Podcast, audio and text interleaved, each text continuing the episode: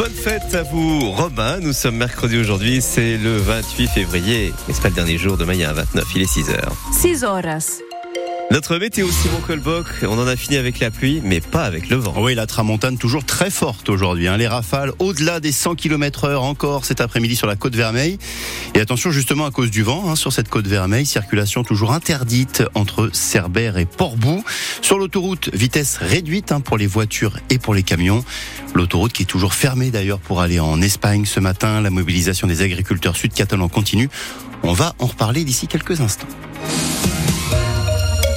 Mais d'abord, Simon revient sur cette évacuation hier à l'aéroport de Perpignan. Évacuation à cause d'un fromage. L'alerte a été donnée vers 10h30. C'était lors des contrôles avant l'embarquement des passagers du vol Ryanair Perpignan-Agadir vers le Maroc. Un bagage cabine suspect est repéré lors du contrôle au rayon X. Suspicion d'explosifs. Immédiatement, tout le monde dehors, tout le monde est évacué, les 150 passagers, les 50 personnes qui travaillent dans l'aérogare aussi. Les démineurs arrivent de Montpellier. Bon, finalement, fausse alerte, Baptiste Guillet, la forme suspecte dans le bagage concerné ce ne serait finalement peut-être euh, qu'un morceau de fromage. Oui, en tout cas, les agents chargés des contrôles à l'embarquement ont eu suffisamment de doutes face à ce bagage pour donner l'alerte et enclencher la procédure d'évacuation. Une forme suspecte dans la valise, peut-être des pains d'explosifs, des câbles pouvant faire penser aussi à un dispositif de mise à feu.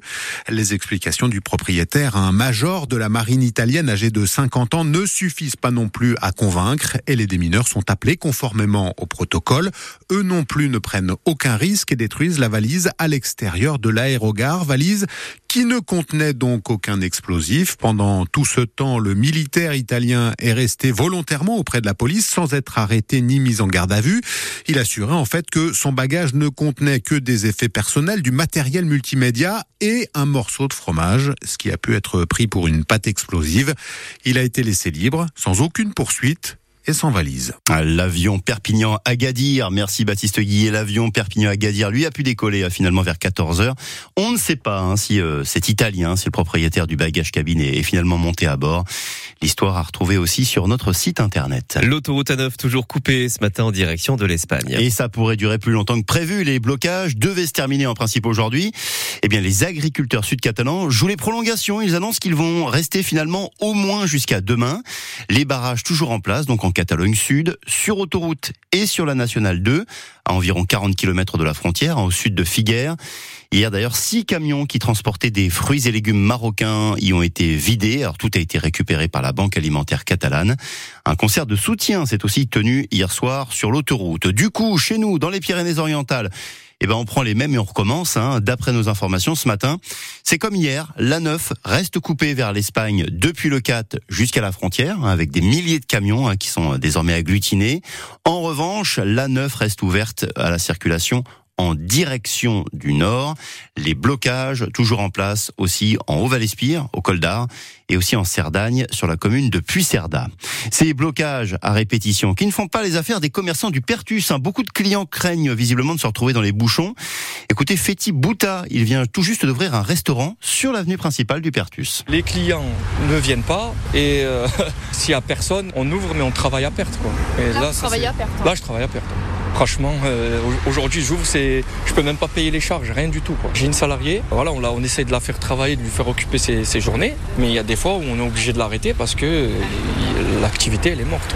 En fait, à chaque fois qu'il y a un blocage, c'est compliqué et en plus, comme les gens ne savent pas s'il va y avoir un blocage ou pas, ben en fait ils s'abstiennent de venir. Parce qu'ils se disent voilà j'ai peur de rester 3-4 heures euh, bloqué sur l'autoroute, à venir juste euh, chercher un paquet de cigarettes ou un truc comme ça. Mais pas que pour ça, ils viennent pour acheter des parfums, faire vivre les commerçants aux alentours, euh, etc. On n'était pas contre le fait que les agriculteurs manifestent, justement ils manifestent à juste titre. Maintenant après c'est au gouvernement d'écouter les, revendications qu'ils ont, trouver un consensus et, que voilà tout, tout le monde trouve son compte, que ce soit les agriculteurs français, espagnols, que le gouvernement trouve une solution pour euh, débloquer cette situation. Trouver un consensus pour le Pertus, l'appel de Feti Bouta, donc un des restaurateurs de la commune. C'est un phénomène qui prend de l'ampleur dans le département. Les PO sont même les champions dans toute la région Occitanie. On parle de la cabanisation. C'est le fait de s'installer avec une caravane ou un mobilhome, par exemple, de s'installer sur un terrain agricole où il est en principe interdit de construire ou de vivre même. Beaucoup de terres agricoles sont du coup comme ça inutilisées dans les Pyrénées-Orientales. La SAFER, c'est la société d'aménagement du foncier et d'établissement rural. La SAFER tire la sonnette d'alarme.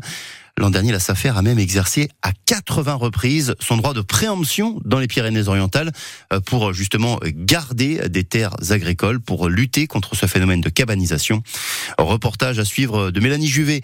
Ce sera dans le journal de 6h30. Il est 6h05 sur France Bleu Roussillon. Les soupçons de harcèlement au collège dit sur tête.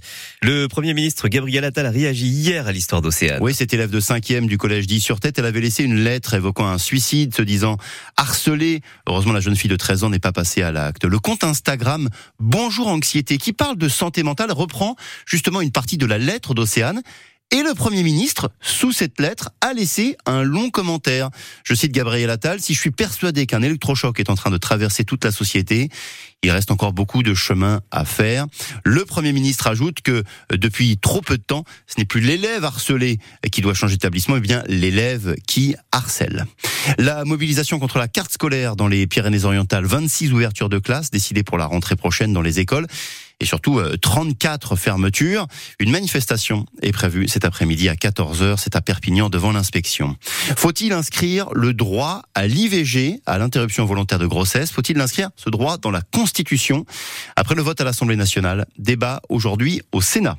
Et puis en foot, allez les Bleus, finale de la Ligue des Nations féminines, France-Espagne. C'est à 19h ce soir, c'est en Espagne, à Séville le match.